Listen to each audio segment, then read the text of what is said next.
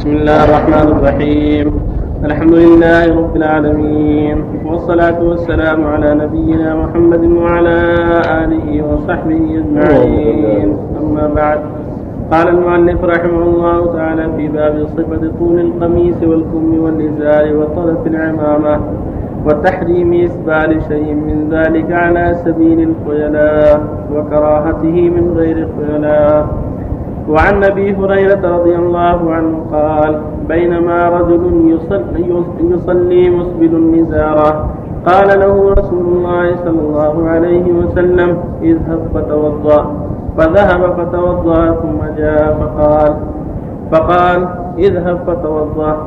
فقال له رجل يا رسول الله ما لك أمرته أن يتوضأ ثم سكت عنه.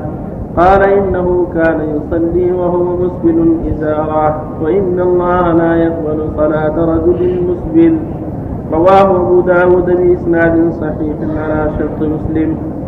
وعن قيس بن بشر وعن قيس بن بشر التغلبي قال وعن قيس بن بشر التغلبي قال أخبرني أبي وكان جليسا لأبي الدرداء. قال كان بدمشق رجل من أصحاب النبي صلى الله عليه وسلم يقال له سهل بن الحنظلية. وكان رجلا متوحدا قلما يجالس الناس إنما هو صلاة فإذا فرغ فإنما هو تسبيح وتكبير حتى يأتي أهله. فمر بنا ونحن عند أبي الدرداء فقال له أبو الدرداء كلمة تنفعنا ولا تضرك. قال بعث رسول الله صلى الله عليه وسلم سرية فقدمت. فجاء رجل منهم فجاء رجل منهم فجلس في المجلس الذي في المجلس الذي يجلس فيه رسول الله صلى الله عليه وسلم. فقال لرجل إلى جنبه لو رأيتنا حين التقينا نحن والعدو فحمل فلان وطعن. فقال خذها مني وأنا الغلام الغفاري. كيف ترى في قوله؟ قال ما أراه إلا قد بطل أجره فسمع بذلك آخر فقال ما أرى بذلك بأسا؟ فتنازعا حتى سمع رسول الله صلى الله عليه وسلم فقال سبحان الله لا بأس أن يؤجر ويحمد فرأيت أبا الدرداء سر بذلك وجعل يرفع رأسه إليه ويقول أنت سمعت ذلك من رسول الله صلى الله عليه وسلم؟ فيقول نعم. فما زال يعيد عليه حتى إني لأقول ليبركن على ركبتيه. قال فمر بنا يوما آخر فقال له أبو الدرداء كلمة تنفعنا ولا تضرك. قال قال لنا رسول الله صلى الله عليه وسلم المنفق على الخيل كالباسط يده بالصدقة لا يقبضها ثم مر بنا يوما آخر فقال له أبو الدرداء كلمة تنفعنا ولا تضرك. قال قال رسول الله صلى الله عليه وسلم نعم الرجل خريم الأسدي لولا طول جمته وإسبال إزاره فبلغ خريما فعجل فأخذ شفرة فقطع بها جمته إلى أذنيه ورفع إزاره إلى أنصاف الساق إلى أنصاف ساقيه. ثم مر بنا يوما آخر فقال له أبو الدرداء كلمة تنفعنا ولا تضرك؟ قال سمعت رسول الله صلى الله عليه وسلم يقول إنكم قادمون على إخوانكم فأصلحوا رحالكم وأصلحوا لباسكم حتى تكونوا كأنكم شامة في الناس فإن الله لا يحب الفحش ولا التفحش. رواه أبو داود بإسناد حسن إلا قيس بن بشر فاختلفوا في توثيقه وتضعيفه وقد روى له مسلم. صلى الله عليه وسلم. أما بعد هذه بقية أحاديث تابعة الأحاديث السابقة التحذير من الإسبال وأنه ينبغي المؤمن أن يحذره وأنه إذا كان بالتكبر كان ذلك أشد من الإثم أما إذا كان تساهلا غير تكبر هو أخف في الإثم ولكنه لا يجوز.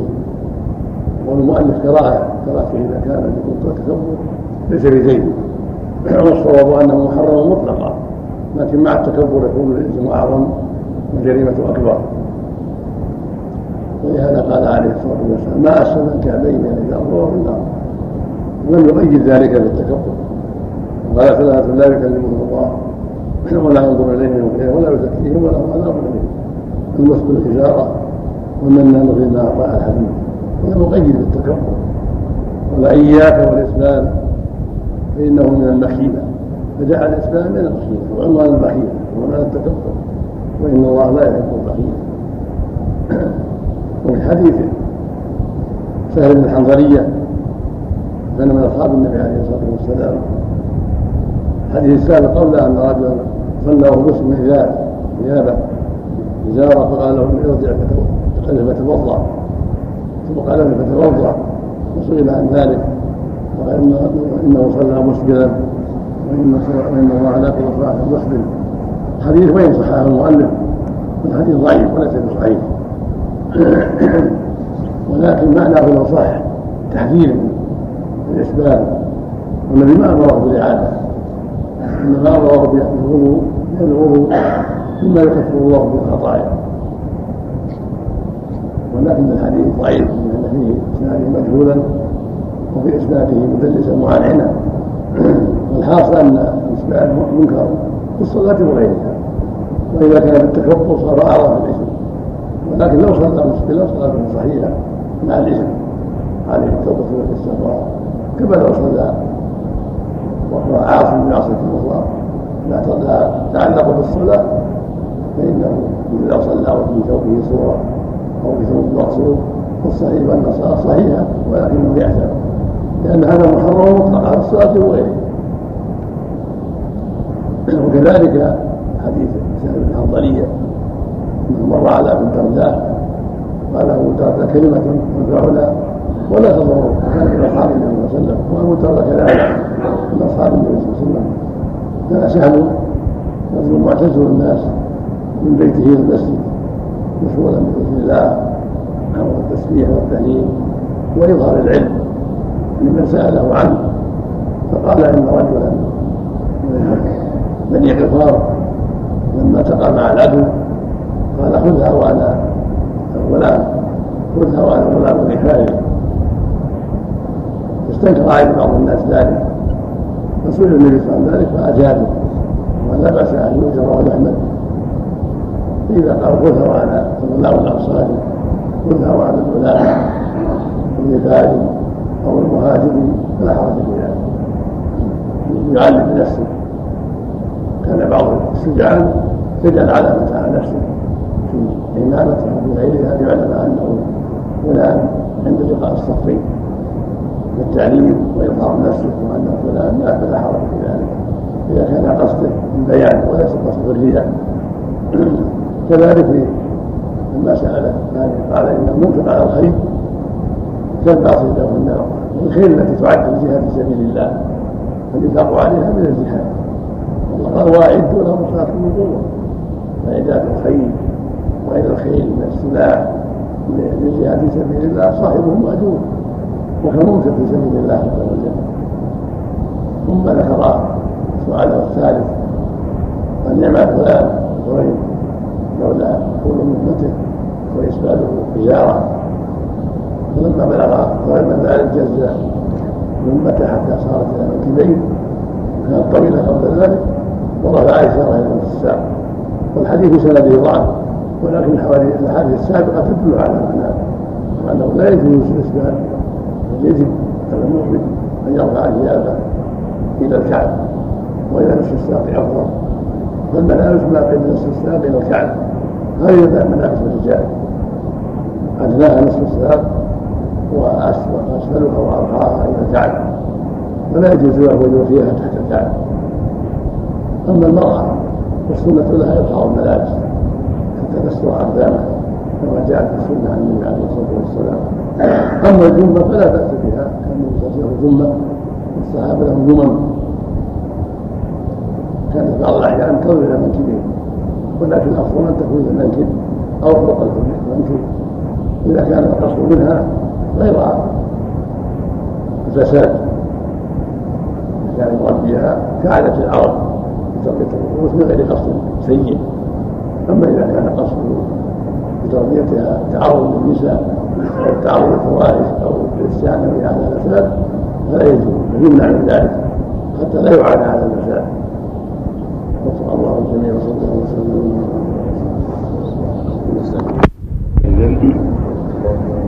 بسم الله الرحمن الرحيم. الحمد لله رب العالمين. والصلاة والسلام على نبينا محمد وعلى آله وصحبه أجمعين. أما بعد.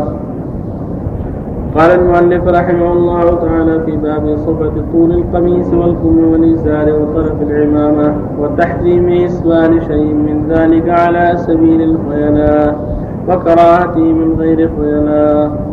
وعن أبي سعيد الخدري رضي الله عنه قال قال رسول الله صلى الله عليه وسلم إزرة المسلم إلى نصف الساق ولا حرج أو لا جناح فيما بينه وبين الكعبين فما كان أسفل من الكعبين فهو في النار ومن جر إزاره بطرا لم ينظر الله إليه.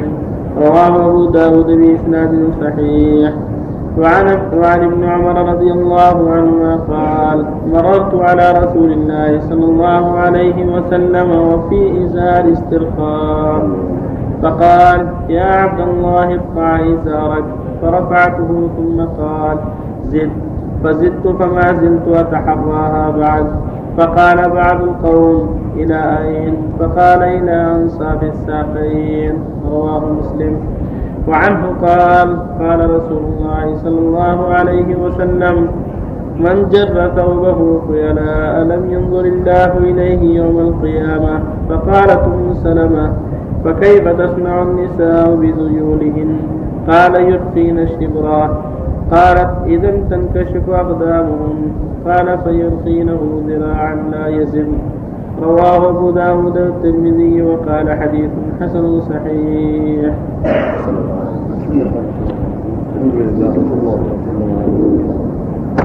وأصحابه من أما بعد هذه الأحاديث كالأحاديث السابقة فيما يتعلق بإشبال الملابس والتحذير من ذلك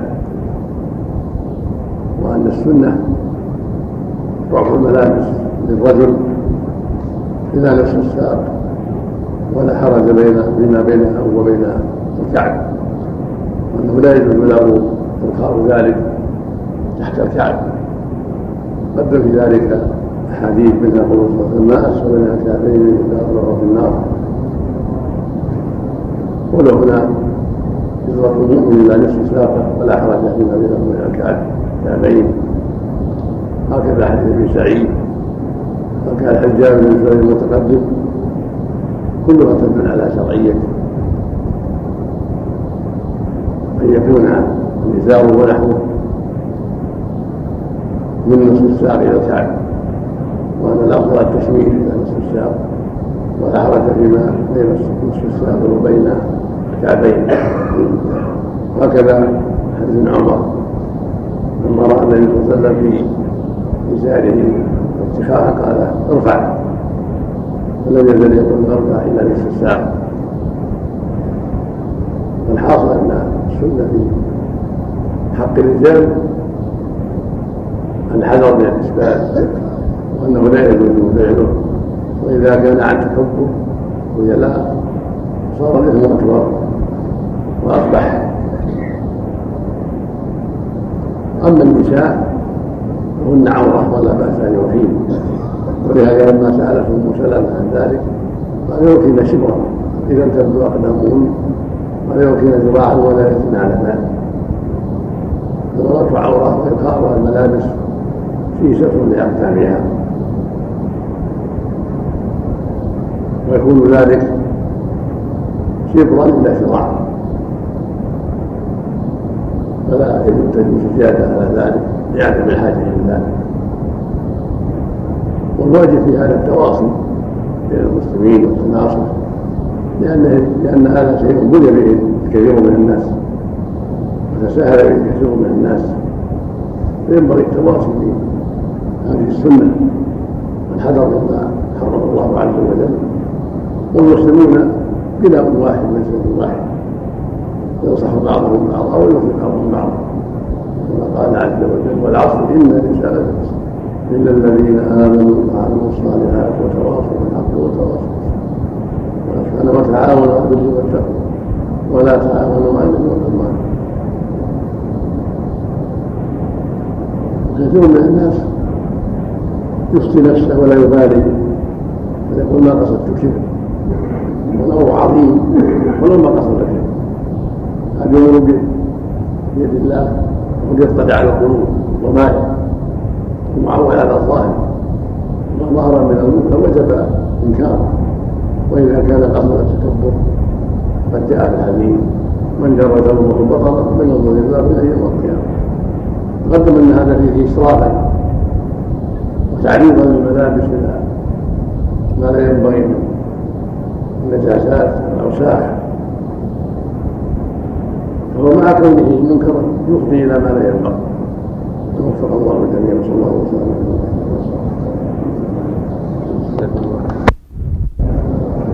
بسم الله الرحمن الرحيم. الحمد لله رب العالمين والصلاة والسلام على نبينا محمد وعلى آله وصحبه أجمعين. أما بعد قال المؤلف رحمه الله تعالى باب استحباب ترك الترفع في اللباس تواضعا. وعن معاذ بن أنس رضي الله عنه أن رسول الله صلى الله عليه وسلم قال من ترك اللباس تواضعا لله وهو يقدر عليه دعاه الله يوم القيامة على رؤوس الخلائق حتى يخيره من أي حلل الإيمان شاء يلبسها. رواه الترمذي وقال حديث حسن. باب استحباب التوسط في اللباس ولا يقتصر على ما ما يزرى به لغير حاجة. يزري. على ما يزري به لغير حاجة ولا مقصود شرعي. عن عمرو بن شعيب عن أبيه عن جده رضي الله عنه قال قال رسول الله صلى الله عليه وسلم إن الله يحب أن يرى أثر نعمته أثر نعمته على عبده. رواه الترمذي وقال حديث حسن. باب تحريم لباس الحرير على الرجال وتحريم جلوسهم عليه واستنادهم إليه وجواز لبسه للنساء. عن عمر بن الخطاب رضي الله عنه قال قال رسول الله صلى الله عليه وسلم لا تلبسوا الحرير فإن من لبسه في الدنيا لم يلبسه في الآخرة. متفق عليه. وعنه قال سمعت رسول الله صلى الله عليه وسلم يقول إنما يلبس الحرير من لا خلاق له. متفق عليه. وفي رواية للبخاري من لا خلاق له في الآخرة. الحمد لله وصلى الله وسلم على رسول الله وعلى آله وأصحابه. واهتدى أما بعد هذه الأحاديث. الاربعه تتعلق بالاقتصاد في اللباس والتواضع فيه. والحذر من لبس الحرير الحديث الأول يروى عنه عليه السلام انه قال من ترك اللباس تواضعا. نودي يوم القيامة حتى يخير في لباس لباس الإيمان فيختار ما يشاء. المقصود من هذا كله الحث على التواضع وعدم قصد الشهرة والخيلاء والترفع على الناس. ينبغي المؤمن أن يلبس الملابس اللائقة به والتي تناسب أهل زمانه واهل بلده. بحيث لا يشار إليه بالاصابع ولا تلفت الأنظار. والله جل وعلا يحب إذا أنعم على عبده نعمه يرى أثر التي عليه. يحب سبحانه وتعالى. للمؤمن أن يظهر أثر النعمة في لباسه ومأكله ومشربه ما دام أن الله جل وعلا أنعم عليه ووسع عليه فلا يتعاطى صفات الفقراء. يلبس لباس الفقراء ويأكل أكل الفقراء. لأن هذا نوع جحد لنعم الله ونوع كتمان الله لكنه يحب سبحانه. أن ترى أثر النعمة عليه في ملبسه ومأكله ومشربه لما أنعم الله عليه. الحديث الصحيح إن الله جميل يحب الجمال. الكبر بطر الحق وأنكر الناس. وليتجمل يلبس اللباس الحسن الذي يلبسه أمثاله ولا يتعاطى شيء. يلفت الأنظار إليه بدون خلاف معتاد أو خلاف ما يلبسه وهو بلده. هذا ينبغي له ولكن يلبس اللباس الجميلة والحسنة ويظهر اثر النعمه عليه.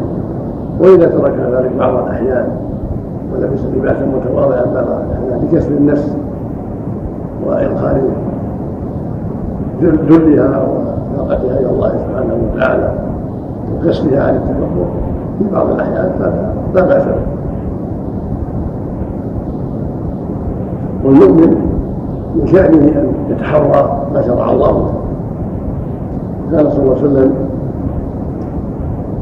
يلبس ما تيسر له من الملابس ولا يتكلم وهكذا الصحابه رب لبس البياض ورب لبس الاسود رب لبس الاحمر لبس الاخضر لا يتكلم ويلبس الجديد والغسيل هكذا المؤمن لا يتكلم لكن يظهر اثار النعمة عليه لا يتظاهر منظر الفقراء وقد غناه الله.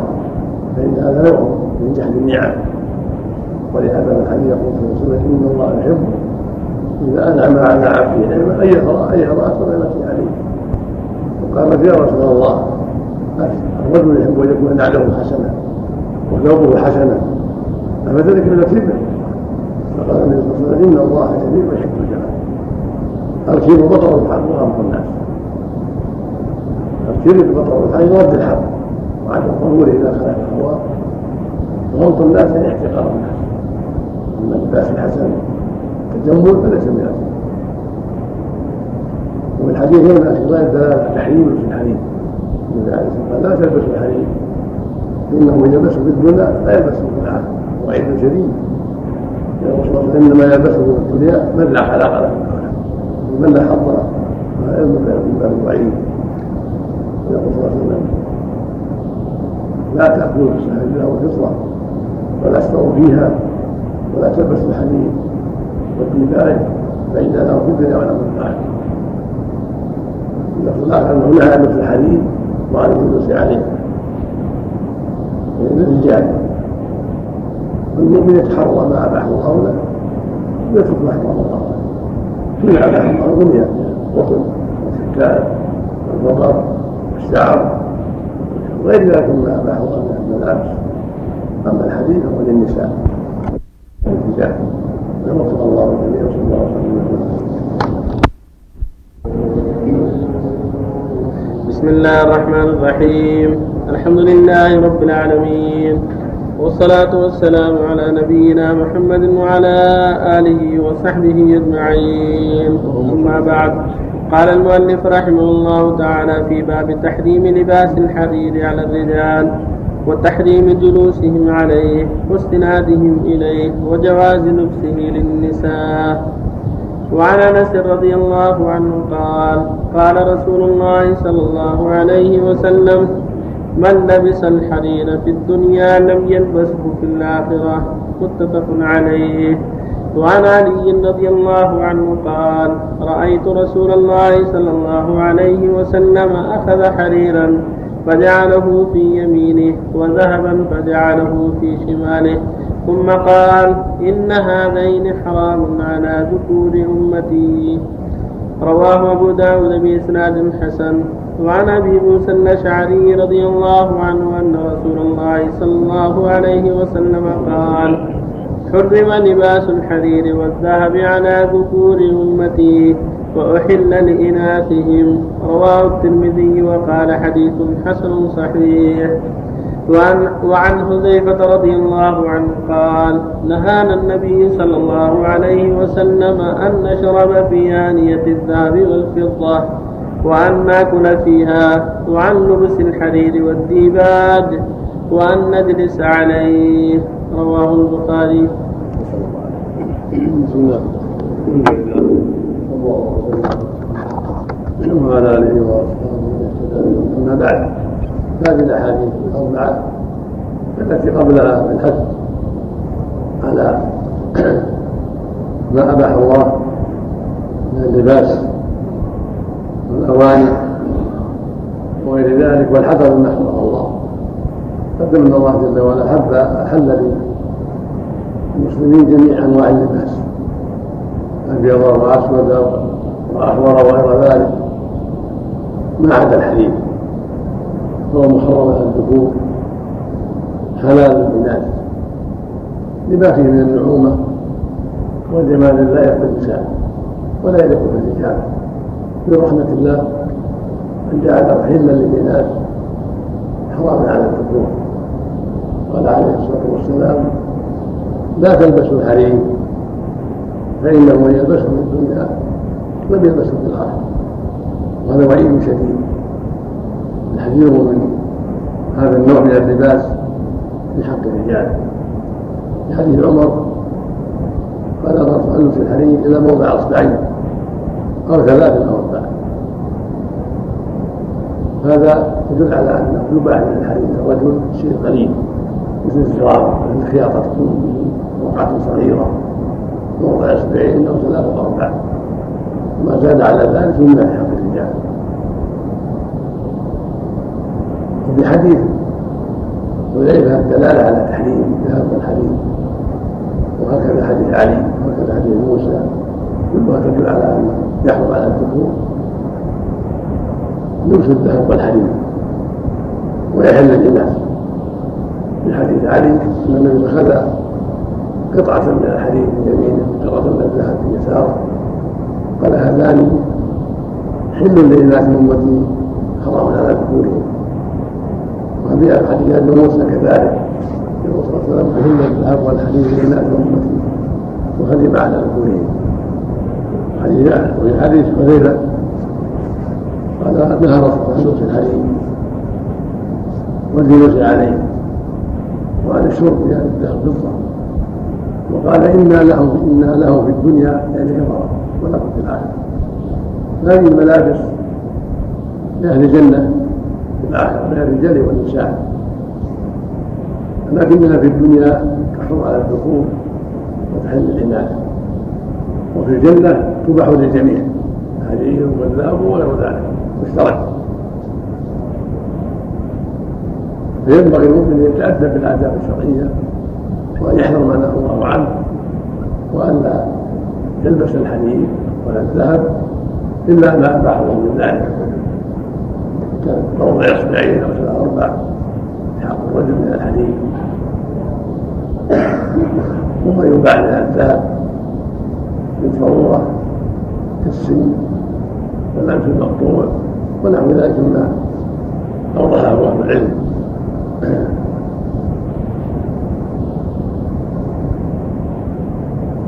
وبين صلى الله عليه وسلم أن الكفار يستعملون هذا كله ولا يبالون لأنهم غير ملتزمين بالشريعة. فهي لهم في الدنيا لا حل لهم ولكن بسبب عدم مبالاتهم وعدم اهتمامهم بالأمور الشرعية. أما المسلمون فهم معنيون بهذا الأمر. واجب عليهم أن يتحروا ما أباح الله وما حرم الله. فعليهم أن يجتنبوا ما حرم ما حرم الله. وان يلتزموا بما أحل الله سبحانه وتعالى. في اللباس وفي غيره. وفق الله الجميع وصلى الله وسلم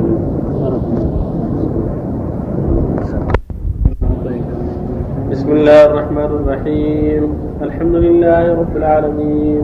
والصلاة والسلام على نبينا محمد وعلى آله وصحبه أجمعين. أما بعد قال المؤلف رحمه الله تعالى باب جواز لبس الحرير لمن به حكة. وعن أنس رضي الله عنه قال رخص رسول الله صلى الله عليه وسلم للزبير وعبد الرحمن بن عوف رضي الله عنهما في لبس الحرير لحكة بهما. متفق عليه. باب النهي عن افتراش جلود النمور والركوب عليها, عليها. باب باب النهي عن افتراش جلود النمور والركوب عليها. عن معاوية رضي الله عنها قال قال رسول الله. عن معاوية رضي الله عنه قال قال رسول الله صلى الله عليه وسلم لا تركبوا الخز ولا النمار. حديث حسن رواه أبو داود وغيره بإسناد حسن. وعن ابي المليح عن أبيه رضي الله عنه أن رسول الله صلى الله عليه وسلم نهى عن جلود السباع. رواه أبو داود والترمذي والنسائي بأسانيد الصحاح. وفي رواية الترمذي نهى عن جلود السباع أن تفترش. باب ما يكون إذا لبس. نسأل الله الحمد لله صلى الله وسلم وعلى آله وأصحابه أما بعد هذه الأحاديث فيها دلالة على مسائل منها جواز لبس الحرير للرجل إذا كان للتداوي لحكة في جسده ورأى الأطباء أن ذلك من العلاج فلا بأس لأنه ثبت عنه صلى الله عليه وسلم أنه رخص للزبير بن العوام وعن طلحة بن عبد فلا بأس. الحديث الثاني والثالث النهي عنه ترشح جلود السباع وركوبها نهى حديث معاوية نهى الله عن خز جلود السباع وخز الحريم يعني الرجال وجلود السباع كالنمر والأسد والذئب والكلب ونحو ذلك. لا يجوز اتخاذ جلودها لا فرشا ولا على السرد. والركوب ولعل الحكمة في ذلك أنها وسيلة إلى التخلق بأخلاق السباع.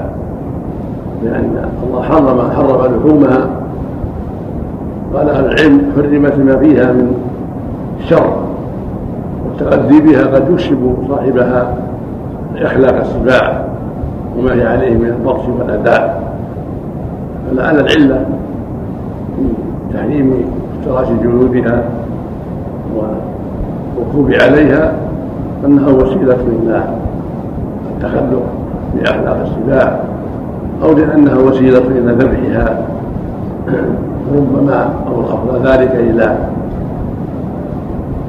أكل لحومها من الجهلة والمتساهلين أو لمجد الجلود فيجهل آخرون ويأكلوا اللحوم أن الجلود مباحة فسد الباب عليه الصلاة والسلام؟ بالنهي عن جلود السباع وافتراشها والركوب عليها.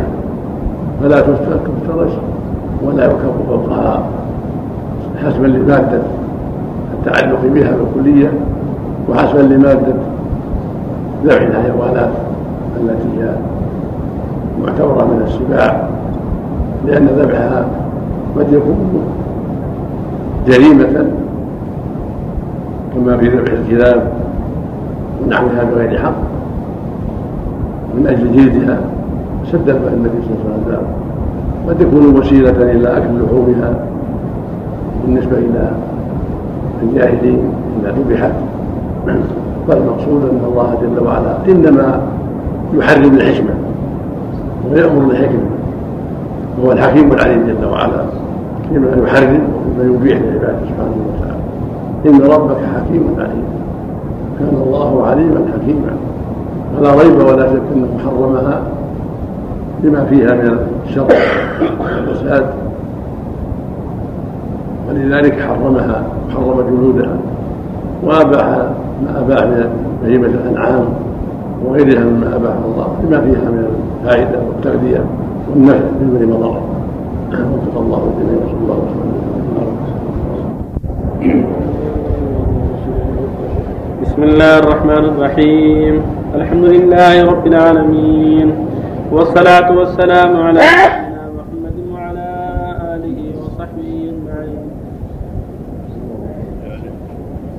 قال المؤلف رحمه الله تعالى باب ما يكون إذا لبث ثوبا جديدا أو نعلا أو نحوه.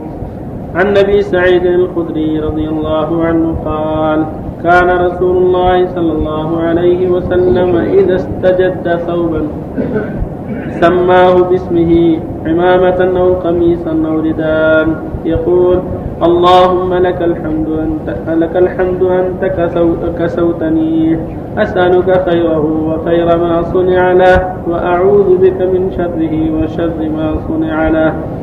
رواه أبو داود والترمذي وقال حديث حسن. كتاب آداب النوم والاضطجاع. عن البراء بن عازب رضي الله عنهما قال كان رسول الله صلى الله عليه وسلم إذا أوى إلى فراشه نام على شقه الأيمن ثم قال اللهم أسلمت نفسي إليك ووجهت وجهي إليك وفوضت أمري إليك وألجأت ظهري إليك رغبة ورهبة إليك. لا ملجأ ولا منجأ منك إلا إليك. آمنت بكتابك الذي أنزلت ونبيك الذي أرسلت رواه البخاري بهذا اللفظ في كتاب الأدب من صحيحه.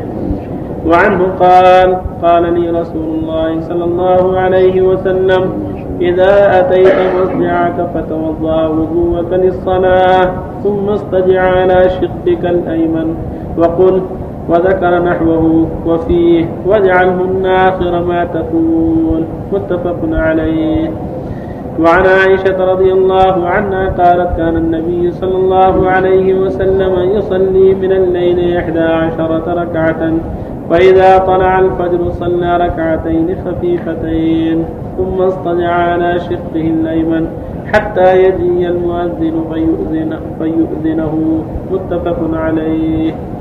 صلى الله عليه وسلم. الحمد لله وصلى الله وسلم وعلى آله وأصحابه ومن اهتدى أما بعد هذه الأحاديث الأربعة فيها بيان جملة من الآداب الشرعية في اللباس عند النوم بعد الضجعة بعد الضجعة التي وبعد ركعتي الفجر الأول يقول صلى الله عليه وسلم يقول النبي عليه كأن النبي يقول أبو سعيد رضي الله عنه كأن النبي صلى الله عليه وسلم يستحب شيئا من اللباس إمامة أو قميصا أو رداء قال اللهم لك الحمد أنت كسوتني أسأل خيره وخير ما صنع له وأعوذ من شره وشر ما صنع. له هذا يستحب المؤمن لباس جديد. قميص عمامة سراويل رشد أو غير ذلك. أن يقول اللهم لك الحمد. أنت كسوتني أسأل خيره وخير ما صنع له. وأعوذ من شره وشر ما صنع له. هو متوكل سبحانه وتعالى. هو صاحب الإنعام. كما قال عز وجل وما بكم من نعمة فمن الله. فله الحمد والشكر على جميع نعمة سبحانه وتعالى. هذا من الشكر القولي. عند حصول الجديد من اللباس اللهم لك الحمد أنت كسوتني أسألك خيره وخير ما صنع لك واعوذ بك وشر ما صنع وفي حديث البراء حديث البراء بن عازم الدلالة على أن يستحب عند النوم اذا اتى فراشا ينام على جنبه الأيمن. هكذا فعل النبي صلى الله عليه وسلم وأمر.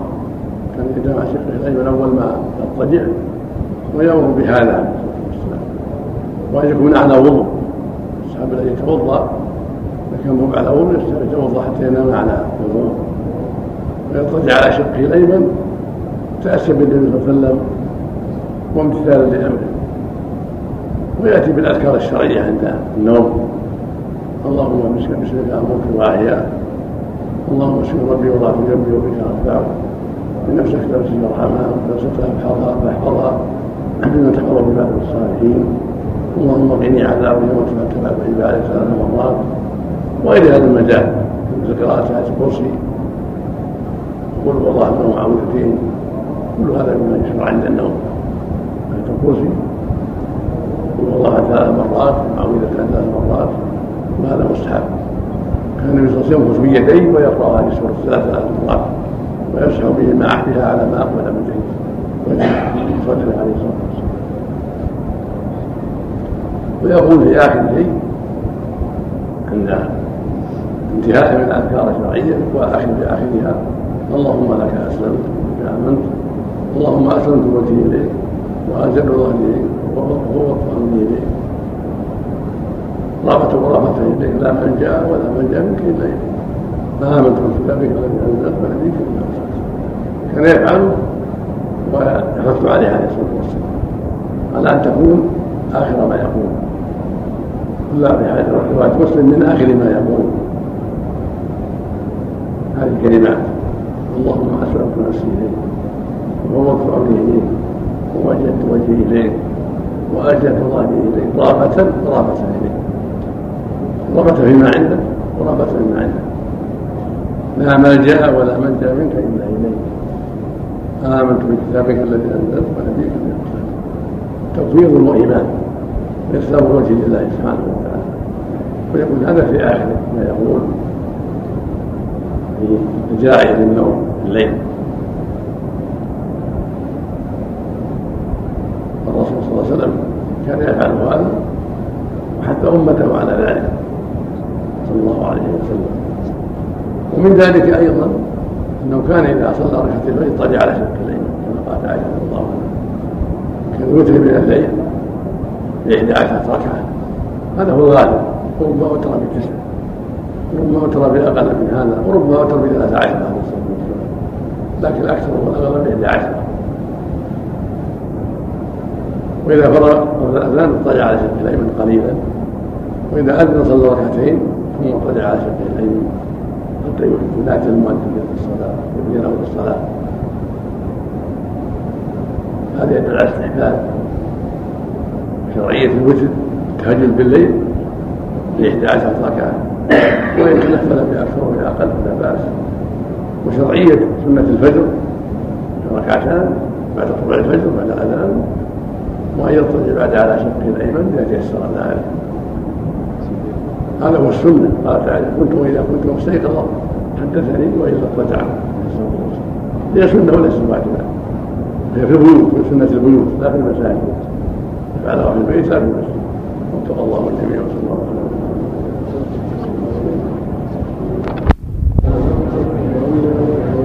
بسم الله الرحمن الرحيم. الحمد لله رب العالمين. والصلاة والسلام على نبينا محمد وعلى آله وصحبه أجمعين. أما بعد قال المؤلف رحمه الله تعالى في كتاب آداب النوم والإضطجاع.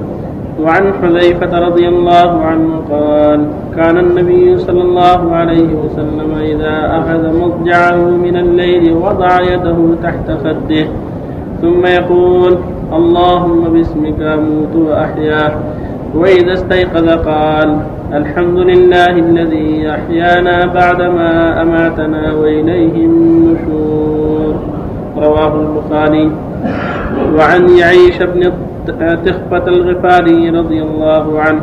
قال قال أبي بينما أنا مصطدعا في المسجد على بطني إذا رجل يحركني برجله. فقال إن هذه ضجعة يبغضها الله. قال فنظرت فإذا رسول الله صلى الله عليه وسلم رواه أبو داود بإسناد صحيح. وعن أبي هريرة رضي الله عنه عن رسول الله صلى الله عليه وسلم قال من قعد مقعدا لم يذكر الله تعالى فيه كانت عليه من الله ترة ومن استجع مضجعا لا يذكر الله تعالى فيه كانت عليه من الله ترة رواه أبو داود بإسناد حسن. نعم. الحمد لله. صلى الله وسلم على رسول الله. وعلى اله واصحابه اما بعد. هذه الأحاديث الثلاثة. تتعلق بشيء من آداب النوم واليقظة. وآداب الاضطجاع وآداب الجلوس. في أي مجلس. كان عليه الصلاة والسلام إذا أوى إلى فراشه يبدأ فيضطجع على شقه الأيمن عليه الصلاة والسلام. ويضع يده تحت خده الأيمن. ويقول اللهم باسمك أموت وأحيا. ويقول باسم باسم ربي وضعت جنبي وبك أرفعه. إذا شكت نفسي فارحمها وإذا اخذتها فاحفظها بما تحفظ عبادك الصالحين. ويقول اللهم قني عذابك وتمت عبادك ثلاث مرات وحتى الأمة على قراءة آيات الكرسي وأن من قرأها عند نومه لم يزل عليه من الله حافظ ولا يقرأه الشيطان حتى يصبح. وكان إذا أوى إلى فراشه أيضا ينفض في يديه ويقرأ. هو الله له معوذتين ثلاث مرات قبل النوم. ويستحب ان يفعل ما كان يفعله النبي صلى الله عليه وسلم. وتقدم قوله صلى الله عليه وسلم للبراء إذا أويت إلى فراشك فتوضأ وقد على شقك الايمن وقل اللهم اسلمت نفسي إليك ووضت امري إليك ووجهت وجهي إليك وألجأت ظهري إليك. رغبة الرغبة إليك لا من جاء ولا من جاء منك إلا إليك. آمنت بكتابك الذي أنزلت وبنبيك الذي أرسلت قال واجعلهن آخر ما تقول. الاخلاق من آخر ما تقول. كان يفعل هذا صلى الله عليه وسلم إذا أوى إلى فراشه يفعل هذا. يتوضأ ويضطجع على جنبه الأيمن ويقول في آخر كلامه اللهم أسلمت نفسي إليك وصرفت وجهي إليك ووجهت وجهي إليك وألجأت الله إليك ربت وربت إليك. لا ملجا ولا منجا منك إلا اليك امنت بكتابك الذي انزلت وبنبيك الذي ارسلت ثم هذا تقدم؟ هو من آداب النوم.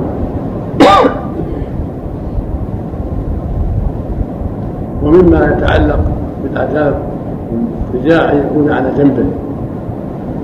أو مستلقيا لا منبطحا ولما مر على الركبة وهو منبطح حركه قال إنها ضجعة يذكرها الله. وجاء لهذا الحديث شواهد أخرى تدل على يكره الاضطجاع على البطن. السنة ينام على جنبه. وإذا احتاج إلى الاستراحة يستمع على الظهر لا على بطنه. وهذا من الآداب الشرعية. حديث الثاني حديث هريرة من قال مقعد النبي نعم. من قعد مقعد النبي كذلك عن ابي هريره وجاء في معنى حديث عن ابي سعيد وغيره. من السنة لمن جلس المجلس يذكر الله. وأن إذا جلس المجلس فلم يذكر الله فيه كان عليه ترى إن حصل يوم القيامة. الله لا يذكر الله ولا يصلي على النبي صلى الله عليه وسلم اذا كان عليه ترى. فينبغي المؤمن أن يعمر مجلسه بذكر الله. والصلاه على النبي صلى الله عليه وسلم. فاذا جلس مجلسا في بيته أو في أي مكان لا يخلي من ذكر الله. يقول لا إله إلا الله سبحان الله والحمد لله ولا إله إلا الله سبحان الله وبحمده أي كلمة من ذكر الله يقولها تنفع أو يقرأ ما تيسر من القرآن. ويصلي على النبي صلى الله عليه وسلم كل هذا مما يشرع في المجالس. لبعضها من جلس مجلسا لم يذكر الا فيه ما من قوم يجلسون مجلسا لم يذكروا الله فيه ولم يصلوا على نبيه إلا تفرقوا عن مسجفه الحمار. الحصل أنه يستحب من القوم والجماعة والواحد إذا جلسوا مجلسا أو جلس مجلسا الا يخلفوا من ذكر الله. ومن الصلاه على النبي صلى الله عليه وسلم. هذا شيء ينفعه. ولا يضره. وتكتب له به حسنات ويحمد العاقبة يوم القيامة. أما الغفلة فلا دام يوم القيامة. نسأل الله الجميع التوفيق. نسال الله وسلم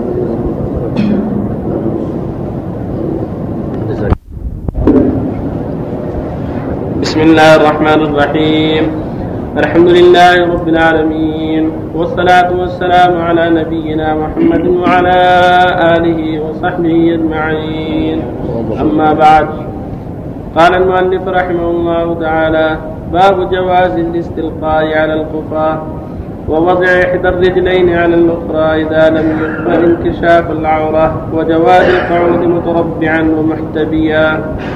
عن عبد الله بن زيد رضي الله عنهما أنه رأى رسول الله صلى الله عليه وسلم مستلقيا في المسجد واضعا إحدى رجليه على الأخرى متفق عليه. وعن جابر بن وعن جابر بن سمرة رضي الله عنه قال: كان النبي صلى الله عليه وسلم إذا صلى الفجر تربع في مجلسه حتى تطلع الشمس حسنا. حديث صحيح رواه أبو داود وغيره بأسانيد صحيحة وعن ابن عمر رضي الله عنهما قال رأيت رسول الله صلى الله عليه وسلم رأيت رسول الله صلى الله عليه وسلم بفناء الكعبة محتبيا بيديه هكذا ووصف بيديه الاحتباء وهو القرفصاء رواه البخاري.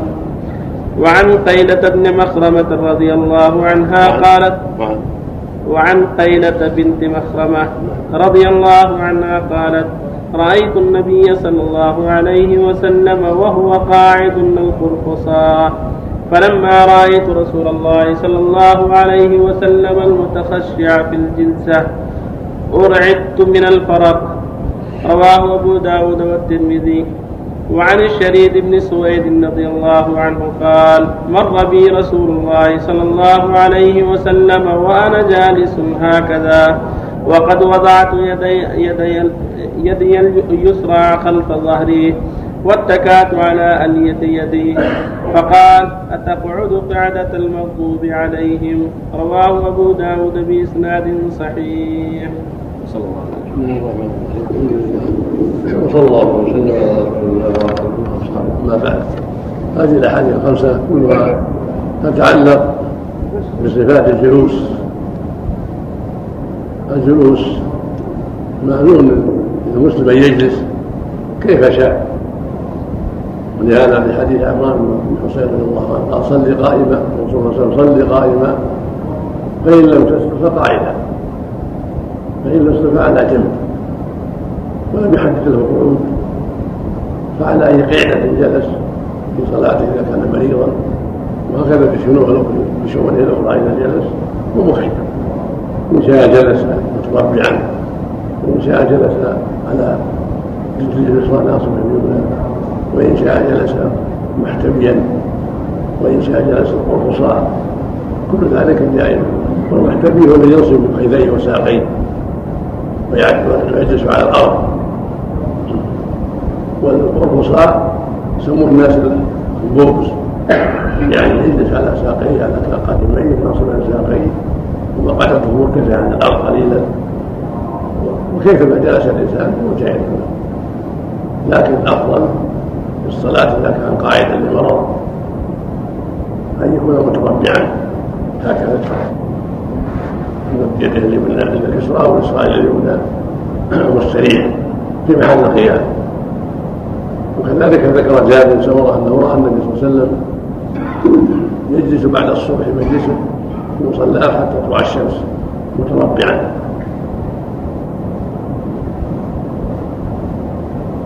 وهذا يدل على فضل الجلوس بعد صلاة الفجر إلى طلوع الشمس بذكر الله والتسبيح والتهليل والدعاء وقراءه القرآن.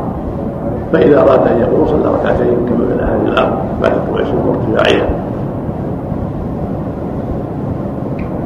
كذلك في دلالة حديث عبد الله بن زيد الدلالة هذه على جواز الاستلقاء الانسان يستلقي على ظهره وينصب رجليه أو يجعل إحداهما على الأخرى.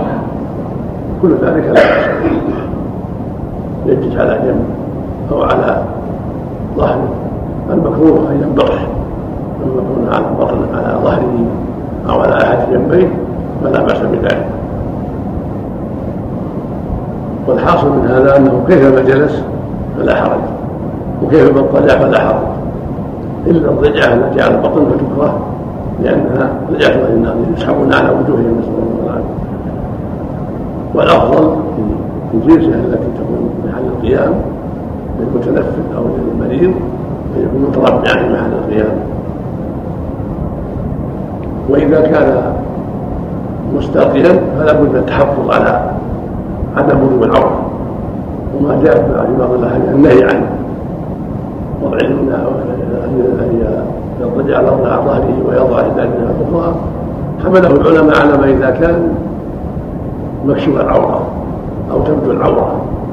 أما إذا كانت العورة مستورة بالثياب أو بالسراويل أو بالازار الذي مطروح مربوط فلا حرج من ذلك كما في عبد الله بن زيد. فإن كان مستورا فلا بأس. وأما إذا وضع رجليه على الأخرى على وجه يمكن ترى عورته هذا لا ينهى عنه لأنه قد يدخل عليه أحد كان في مجلس يدخل عليه ولأنه مكروه له أن ينكشف ولو كان خاليا. الله حق يستحيا غيره فالأفضل السنة له أن يتحفظ. حتى ولو كان في غرفته لا تبدو عورته إلا بحاجة قضاء الحاجة البول والغائط أو مع زوجته أما أن هكذا من دون حاجة للتساؤل فلا ينبغي له. وفق الله الجميع وصلى الله وسلم. بسم الله الرحمن الرحيم. الحمد لله رب العالمين والصلاة والسلام على نبينا محمد وعلى آله وصحبه أجمعين. أما بعد قال المؤلف رحمه الله تعالى باب في آداب المجلس والجليس. عن ابن عمر رضي الله عنهما قال قال رسول الله صلى الله عليه وسلم لا يقيمن أحدكم رجلا من مجلسه ثم يجلس فيه. ولكن توسعوا وتفسحوا وكان ابن عمر إذا قام له رجل من مجلسه لم يجلس فيه. متفق عليه. وعن أبي هريرة رضي الله عنه أن رسول الله صلى الله عليه وسلم قال إذا قام أحدكم من مجلس ثم رجع إليه فهو أحق به. رواه مسلم. وعن جابر بن سمرة رضي الله عنهما قال كنا إذا أتينا النبي صلى الله عليه وسلم جلس أحدنا حيث ينتهي. رواه أبو داود والترمذي وقال حديث حسن.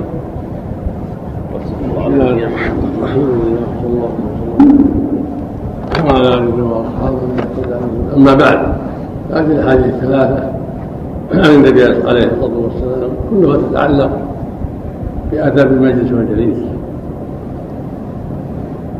والشريعة المحمدية الإسلامية جاءت بالدعوة إلى مكارم الأخلاق ومحاسن الأعمال والآداب في كل شيء يتعامل به المسلمون آداب المجلس وآداب النكاح وآداب الطلاق وآداب المعاملات آداب المجالس آداب الزيارة إلى غير هذا. كما جعلت الصلاة والزكاة وغيرها آدابا فالمؤمن يتحرى الآداب الشرعية ويتقيد بها ويعتني بها. قال الله جل وعلا يا أيها الذين آمنوا إذا قيل لكم تفسحوا في المجالس فافسحوا تفسحوا يفسح الله لكم فإذا قيل وإذا قيل انشزوا فانشزوا يرفع الله الذين منكم والذين أوتوا ما تقدم وسبحانه أمر التفسح في المجالس. والنشور إذا دعت الحاجة وهو القيام من مجلس إلى مجلس ومن مكان إلى مكان. إذا وجه إليه من المعنيين بالمجلس وهم يقول عنه هكذا صل هنا وارتفع هنا تحول إلى هنا. ممن ينظر في المجلس ويوجه الداخلين أو الزوار في مجالسهم. حتى لا يكون هناك مضايقات ولا إيذاء لأحد ولا إهانة لأحد. من حديث عمر رضي الله تعالى عنهما عن النبي صلى الله عليه وسلم قال لا يقيمن الرجل الرجل المجلس ثم يجلس فيه ولكن تفسح وتوسع متفق على صحته هذا من الآداب العظيمة.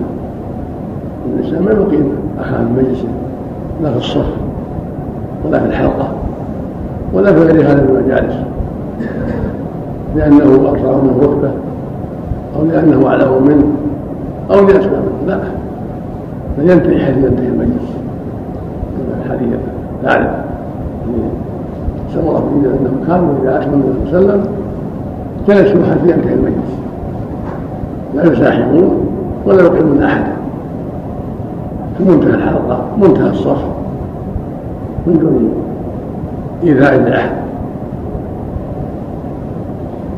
ولكن وتوسعوا إذا تفسحوا وتوسعوا وأدخلوا بعض القائلين بينهم في فرجة فلا بأس. أما أن يزحمهم يزحمهم ويؤذيهم لا. لكن لا تفسحوا له وأوجدوا له فرجة تسعه ودخل فيها فلا بأس. كان ابن عمر لا يقبل ممن يقوم له. إذا جلس في مجلسه بعض الناس رأوا ابن عمر قاموا من حلقتهم من مكانهم الصف ليجلس في مكانهم فيأبى. والسر في ذلك أن يخشى أن يكون ذلك ليس عن طيب نفس ولكنه حياء فلا يحب أن يتعاطى شيئا ليس به ليس عن طيب نفس فسد الباب رضي الله عنه وارضاه حتى لا يتكلف الناس له وهكذا أنت إذا خشيت أن يكون ذلك الرجل قام حياء أو غير ذلك من المقاصد التي قد يعذر فيها. فلا تقبل. اما إذا كنت تعلم أنه عن محبه وعن ايثار وعن رغبه يسره أن تقبل منه فلا بأس. والحديث الثاني إذا قام الرجل مجلس ثم عاد إليه فهو احق به إذا تقدم الصف الأول أو الثاني أو الثالث.